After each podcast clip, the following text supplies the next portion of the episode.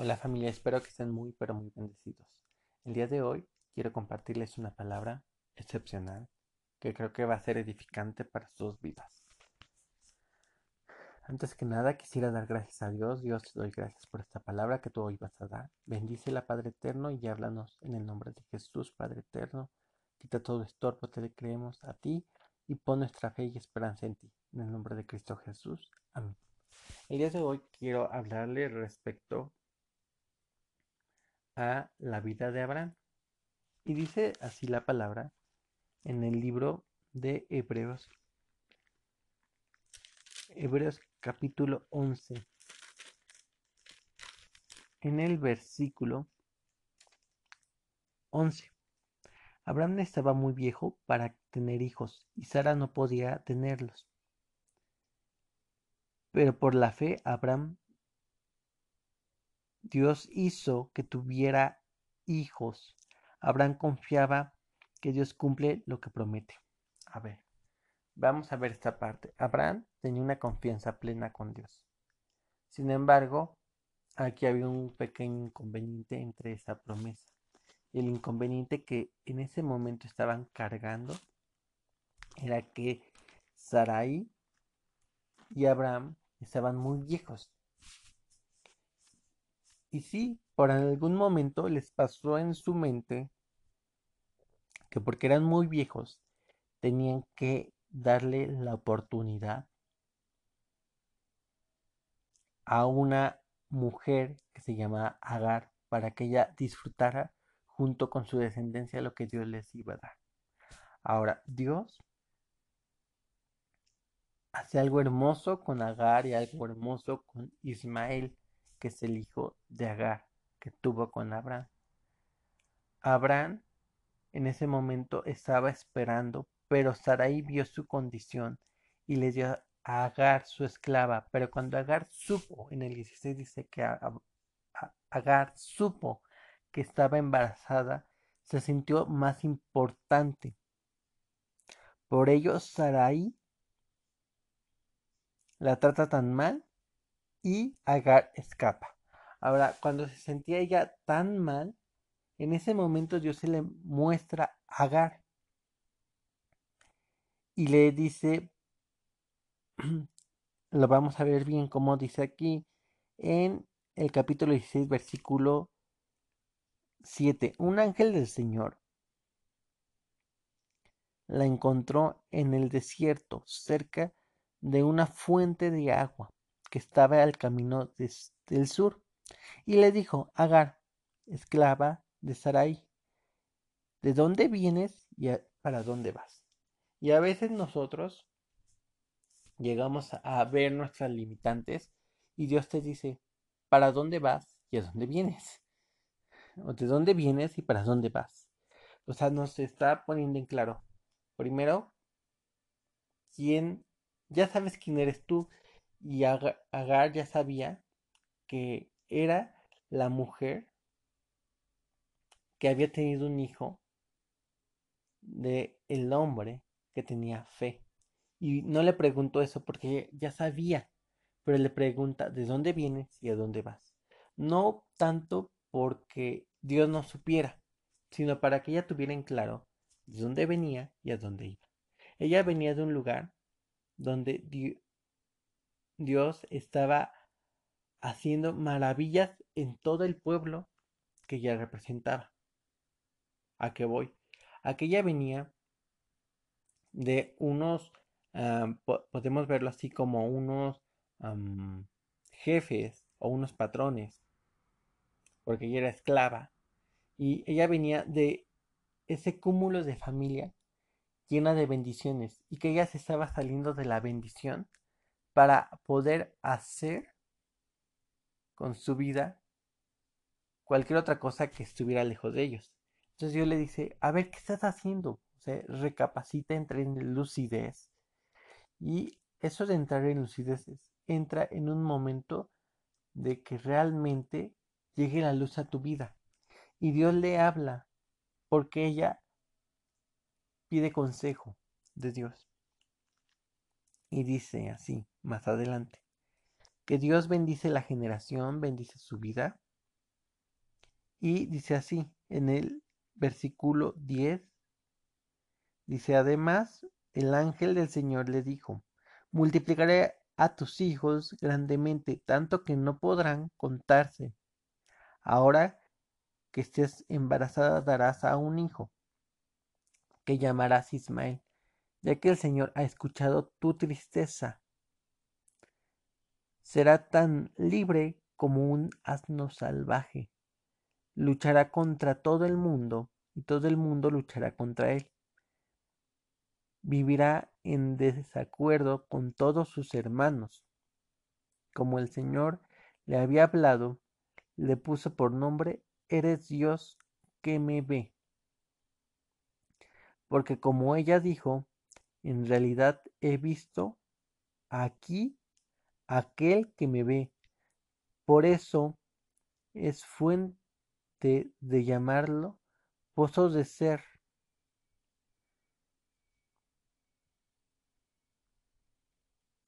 Ahora vamos a ver esta parte. Porque dice así, que entonces más adelante Agar dio a luz a un hijo de Abraham y Abraham lo llamó Ismael. Abraham tenía 86 años cuando Agar dio a luz a Ismael. Aquí parecería que la promesa se está cumpliendo. Simplemente que Sara pues adelanta, le pasa la estafeta de la promesa a Agar Agar toma la promesa, pero Dios quería usar a Sara. Y a pesar de que estuvo Ismael, Dios aún así quiso usar a Sara. Es un ejemplo, es como cuando Dios te promete que Dios va a restaurar, restaurar tu familia. Pero en ese momento que tú dices, ya la va a restaurar, ya pareciera que ya, pero ves tu limitante. Y híjole, es que yo estoy así, soy así, me he visto así, eh, mi esposo pareciera que no camina conmigo, ves las limitantes. Y al parecer, en ese momento, yo ya te había dado una promesa, que Dios iba a levantarte en cierta área. Y pareciera que él lo están levantando junto con la otra persona. Pero no es así. ¿Por qué? Porque Dios no tiene sombra de variación. Dios si te promete algo, te lo va a cumplir. Solamente que es que la otra persona no ha creído en la promesa completamente. Ha subestimado quién es. Y ha querido pasar la promesa. Pero Dios, esa promesa la va a cumplir porque ya te la dijo. Dios ya le había dado una promesa a Abraham y a Sarai, no a Abraham y a Agar. Por tanto, aunque Abraham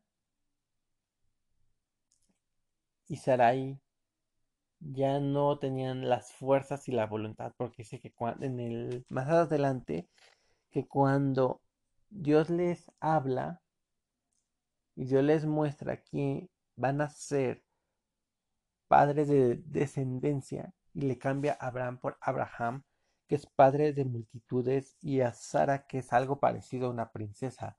Ahora sí, a, perdón, Sarai, que es parecida a la princesa, y Sara, que ahora sí es una princesa entonces ellos se ríen por dentro porque ven sus limitantes. Pero más adelante vemos que realmente si tuvieron a, su hijo y que Ismael, Dios tiene el cuidado de Ismael. De hecho, me llama la atención porque cuando Ismael ya es más grande, ahora sí, Ismael se sale de su casa y dice así la palabra. Veámoslo en la parte de Génesis 20.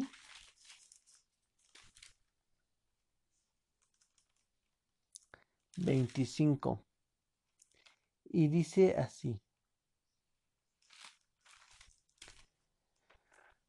Versículo 16. Esos fueron los hijos de Ismael con sus nombres mencionados en orden, sus campamentos y aldeas. Sus doce hijos eran como doce príncipes. Entre sus pueblos, Ismael vivió ciento treinta y siete años y murió y fue a reunirse con sus antepasados. Sus descendientes vivieron en el área que va a Javi hasta el sur, que queda al oriente de Egipto, en el camino a Siria. Descendientes de Ismael se establecieron al lugar cerca de sus patriarcas. Ahora, la promesa que era para Isaac, que ahora sí es el hijo de la promesa, no se le da la misma bendición que a Ismael. A Ismael igual son doce hijos que tiene Isaac. Tiene a su hijo Jacob y Jacob tiene once hijos de sus nietos. Igual, son doce. Ellos posteriormente toman la tierra prometida. Pero Ismael no la toma. Vive alrededor. Esta es una de las consecuencias por las cuales uno se adelanta. Uno pareciera que está viviendo en la promesa, pero no está en la promesa porque no disfruta a la totalidad de la promesa. Por no creer lo que Dios nos dice. Por no entender que Abraham, o más bien nosotros, con nosotros mismos. Y quiero mostrarles algo. Esto mismo ha sucedido constantemente. Ha sucedido porque realmente nosotros vemos nuestras debilidades. Y esas debilidades constantemente nos han limitado a ver quiénes somos delante de Dios. A saber que nosotros somos descendientes no descendientes de tomando en otra parte, no descendientes de una descendencia no partícipe de la bendición. Ahora, aunque Isaac era la descendencia bendecida, como ahorita vemos que los judíos son la descendencia de Dios a través de Abraham, pero Ismael era descendiente, mas no era hijo. Isaac era uno de los hijos de Abraham, o sea, era el que recibió toda la bendición. Y pareciera que nosotros decimos, ¿y nosotros dónde quedamos? Porque están los judíos y los gentiles. Los gentiles son aquellas personas que posteriormente conocen de Cristo, pero no son judíos. Y los judíos son judíos que conocen de la palabra y forman parte de la promesa. Ahora, Dios nos adopta en la promesa y nos injerta. ¿Por qué? Porque Agar no era perteneciente de la promesa, pero la injerta en la promesa. Aquí voy a este punto. No importa lo que suceda. Dice más adelante, si lo podemos ver en el libro de Hebreos 7, versículo 11. La ley entregó al pueblo bajo un sacerdocio de ley, pero la gente no se podía perfeccionar espiritualmente por medio de ese sacerdocio. Es necesario que apareciera otro sacerdocio, pero no como el de Aarón. Ahora, ¿por qué lo remitía esta parte de Abraham y la parte de Ismael e Isaac? Dios le encanta usar a sus hijos y a sus hijos, no solamente a los judíos, sino aunque a los que no, son judíos, que en este caso son los gentiles y son los que no tienen de descendencia directa hebrea. Pero somos hijos de Abraham por la fe. Entonces hace mención también aquí que así como Aarón y su descendencia eran sacerdotes y tenían en su momento un sacerdocio limitado, porque recordemos que también el sacerdocio limitado era porque eran imperfectos, no eran mortales. Entonces me llama la atención que Dios levanta un sacerdocio perfecto a través de, de Melquisedec. Y en ese sacerdocio levanta un remanente del pueblo de Israel. Ese remanente del pueblo de Israel es más allá que los judíos. Ahora bien, esa descendencia que se levanta es la descendencia donde Él, donde Dios, empieza a levantar hombres y mujeres con las mismas características. ya no son tan limitadas las características como Ismael, porque Ismael cuando Abraham tuvo el hijo, Ismael tenía la bendición limitada, por así decirlo. Pero en este caso, la descendencia que Dios nos injerta como hijos de nosotros, somos una descendencia igual con las mismas características que Jesús. Dice en Hebreos 7, versículo 21. En cambio Jesús llegó a ser sacerdote con una promesa que Dios, de que dijo, el Señor ha hecho una promesa y no cambiará de opinión. Tú eres sacerdote para siempre. Esto quiere decir que Jesús es la garantía de un mejor pacto entre Dios y su pueblo. Cuando habla de esta parte, que Jesús es la garantía, cuando tú recibes a Jesús, recibes la garantía del pacto y recibes la participación de ese pacto por medio de Jesús. Recibes el ser partícipe. Ahora bien, Jesús, al volverse sacerdote, se hizo también sumo sacerdote. ¿Por qué? Porque el sacerdocio se dividía en dos partes, como las había comentado. Era el sacerdote y el sumo sacerdote. Pero para que hubiera un sumo sacerdote tenía que haber sacerdotes que sirvieran junto con el sumo sacerdote. Entonces Dios nos convierte en sacerdote y Él se vuelve el sumo sacerdote que está delante de la presencia de Dios, haciendo lo mismo que el sacerdote hacía. Ahora, hay algo importante que quiero enseñarles y termino con esto. Dios hace un pacto y el pacto es entre Dios y Jesús mismo. Y en este pacto nos integra a nosotros. Y ese pacto no fue como el primero, porque el primero, como les había comentado, era limitado, pero no limitado a Dios, sino limitado al hombre, dice la palabra en Hebreos 8, 6. Pero Jesús se le había dado un servicio más importante, asimismo también un nuevo pacto, que él trajo es más grande que el anterior porque se basa en mejores promesas. Si el primer pacto fuera sin falta, entonces no se habría necesitado un segundo pacto, pero Dios encontró una falla en el pueblo y dijo, dice el Señor, llegará el tiempo en que haré un nuevo pacto con el pueblo de Israel y con el pueblo de Judea.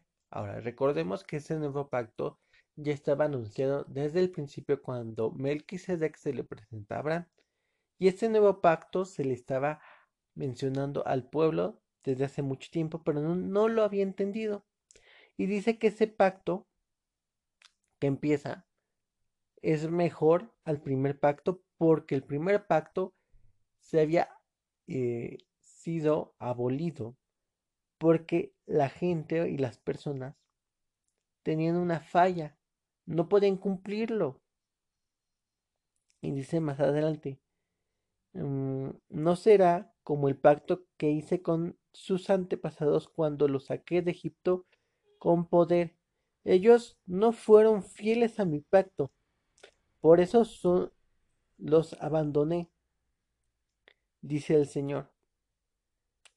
Este es el nuevo pacto en el que en el que en el futuro haré con el pueblo de Israel, dice el Señor. Pondré mis leyes en su mente y las escribiré en su corazón. Yo seré su Dios y ellos serán mi pueblo. No tendrán que enseñar a su vecino. Ahora, aquí hay algo hermoso porque Dios nos injerta y nos hace su pueblo. Y tú dices, bueno, ¿y cómo tú estás tan seguro de que nos injertamos en este pacto si habla de Israel? Ahora, quiero que vayamos rápido a una parte esencial de este nuevo pacto. Una parte donde habla que te ha injertado. Una parte donde dice que Él ha hecho que tú seas partícipe de esto. Vamos al libro de Apocalipsis 1, versículo 5. Y dice así, y de parte de Jesús Cristo, quien es el testigo fiel, el primero que resucitará, el que gobierna sobre los reyes del mundo. Cristo nos ama con su sangre, nos, nos ha hecho de nosotros un reino y nos hizo sacerdotes que sirven a Dios Padre. A Él sea el poder y la gloria, así sea. Ahora, Él nos perdona y nos redime para ser reyes y sacerdotes. Y más adelante dice en Apocalipsis número 21, que posteriormente estudiaremos. Apocalipsis dice así, eh, en el versículo 3, oí una fuerte voz del cielo que decía, ahora el hogar de Dios está con los seres humanos y él vivirá con ellos y serán su pueblo, y Dios mismo será con ellos como su Dios. Él sacará todas sus lágrimas, y ya no habrá muerte ni sufrimiento, ni llanto ni dolor, porque el mundo como existía ya no antes ya desaparecerá. Entonces el que estaba sentado en el trono dijo, yo estoy haciendo todo nuevo. También dijo, escribe esto porque estas palabras son verdaderas y confiables. Ahora, Dios mismo nos muestra en Apocalipsis que aún su deseo es que viviera entre nosotros. Hemos estado viendo cómo Dios se ha estado presentando constantemente con nosotros. Una de las maneras como Dios se ha mostrado es a través de Melquisedec, a través de el ángel del Señor, a través de Jesús mismo y de su Espíritu Santo. Pero dice que llegará el último tiempo en el que Él, con gloria, que Él estará y bajará y vivirá con nosotros entre la humanidad y que renovará todo. Porque dice, yo estaré haciendo todo nuevo y que escribir esas palabras le dijo a Pablo, perdón, a Juan, que las escribiera porque quedarán eh, para que quedarán como una parte importante en donde él está haciendo la promesa y que viéramos que él es confiable y que son verdaderas las cosas que él ha hablado, que Dios mismo ha hablado. Entonces, aquí es cuando la humanidad eh, nos muestra que su deseo es que toda la humanidad seamos injertados a su pueblo y que Él sea nuestro Dios y nosotros seamos de Él. Ahora, esto es hermoso y espero que comprendas esto. Dios te ama. Dios quiere que te injertes a ese pueblo. Dios te está mostrando que Él es tu Dios y tú eres parte de su pueblo. Posteriormente en la siguiente parte estaremos viendo la soberanía de Dios y cómo es que nosotros, ahora que somos de su pueblo y que Dios nos ha hablado y que Dios nos ha em, atrasado y retrasado con su palabra, Dios nos ha hecho parte de, y ahora cómo nosotros tendremos que vivir desde ahora en ese reino que Dios ha establecido. Buena tarde, Dios los bendiga. Y antes de despedirme y de terminar este audio, quisiera orar por ustedes. Padre, yo te pido que cada persona que esté escuchando entienda esto, que es injertada a través de ti y que no importa lo que hayan hecho o hayan cometido, no importa cómo hayan vivido, no importa quiénes hayan sido. Lo que importa es que ellos son hijos de Dios, que han nacido de nuevo y que han creído, que han sido hombres y mujeres que han esperado en tu promesa y que si aún no han aceptado de ti, te pido que tú les reveles a Jesús y que ellos puedan ver a Jesús en sus vidas y puedan saber que tú los amas. En el nombre de Cristo Jesús. Amén.